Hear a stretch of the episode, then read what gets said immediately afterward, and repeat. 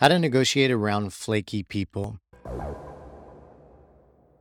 It's happened to every single one of us. Somebody gives us an answer for sure, yes, they're going to do something, whether in business or life or relationships. And then they end up flaking out and not following through with what they said they were going to do. Now, sometimes the impact of this can be very minimal when it is making plans for the weekend or for the evening, going out on a date with your spouse. Sometimes they can be very, very impactful when talking about business negotiations, contracts, signing a deal, hiring somebody, firing somebody. So there's actually three different types of yeses. Yes doesn't necessarily mean yes. And I'm going to go through the three different types of yeses.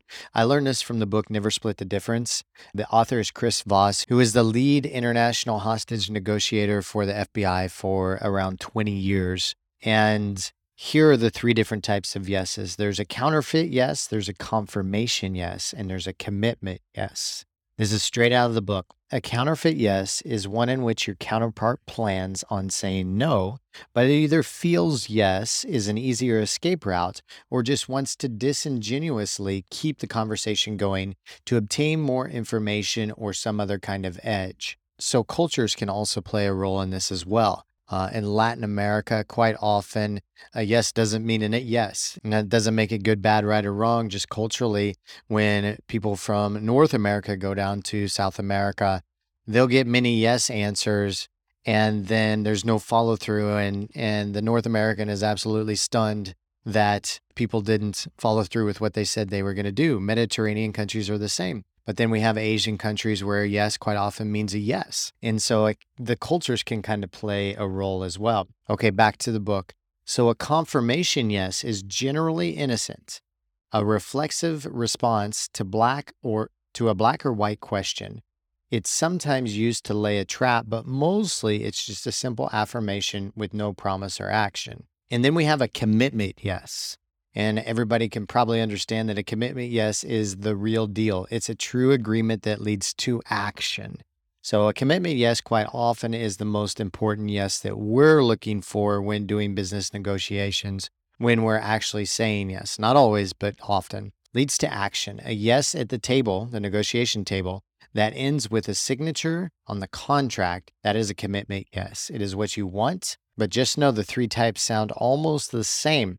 So you have to learn how to negotiate, how to recognize which one is being used. Quite often, human beings all over the world are pursued for commitment yeses.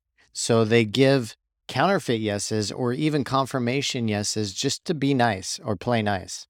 Sometimes they say that to get more information. So see if you can think back on your life when you experienced a counterfeit yes, a confirmation yes, and a commitment yes. It might even be um, asking somebody out on a date and they say yes and then don't text you later that night when it's time to go on a date. Or it could be a business deal or negotiation when somebody said yes and then you call or email and there's radio silence on the other end. And then also how good it is felt when you've gotten a commitment yes.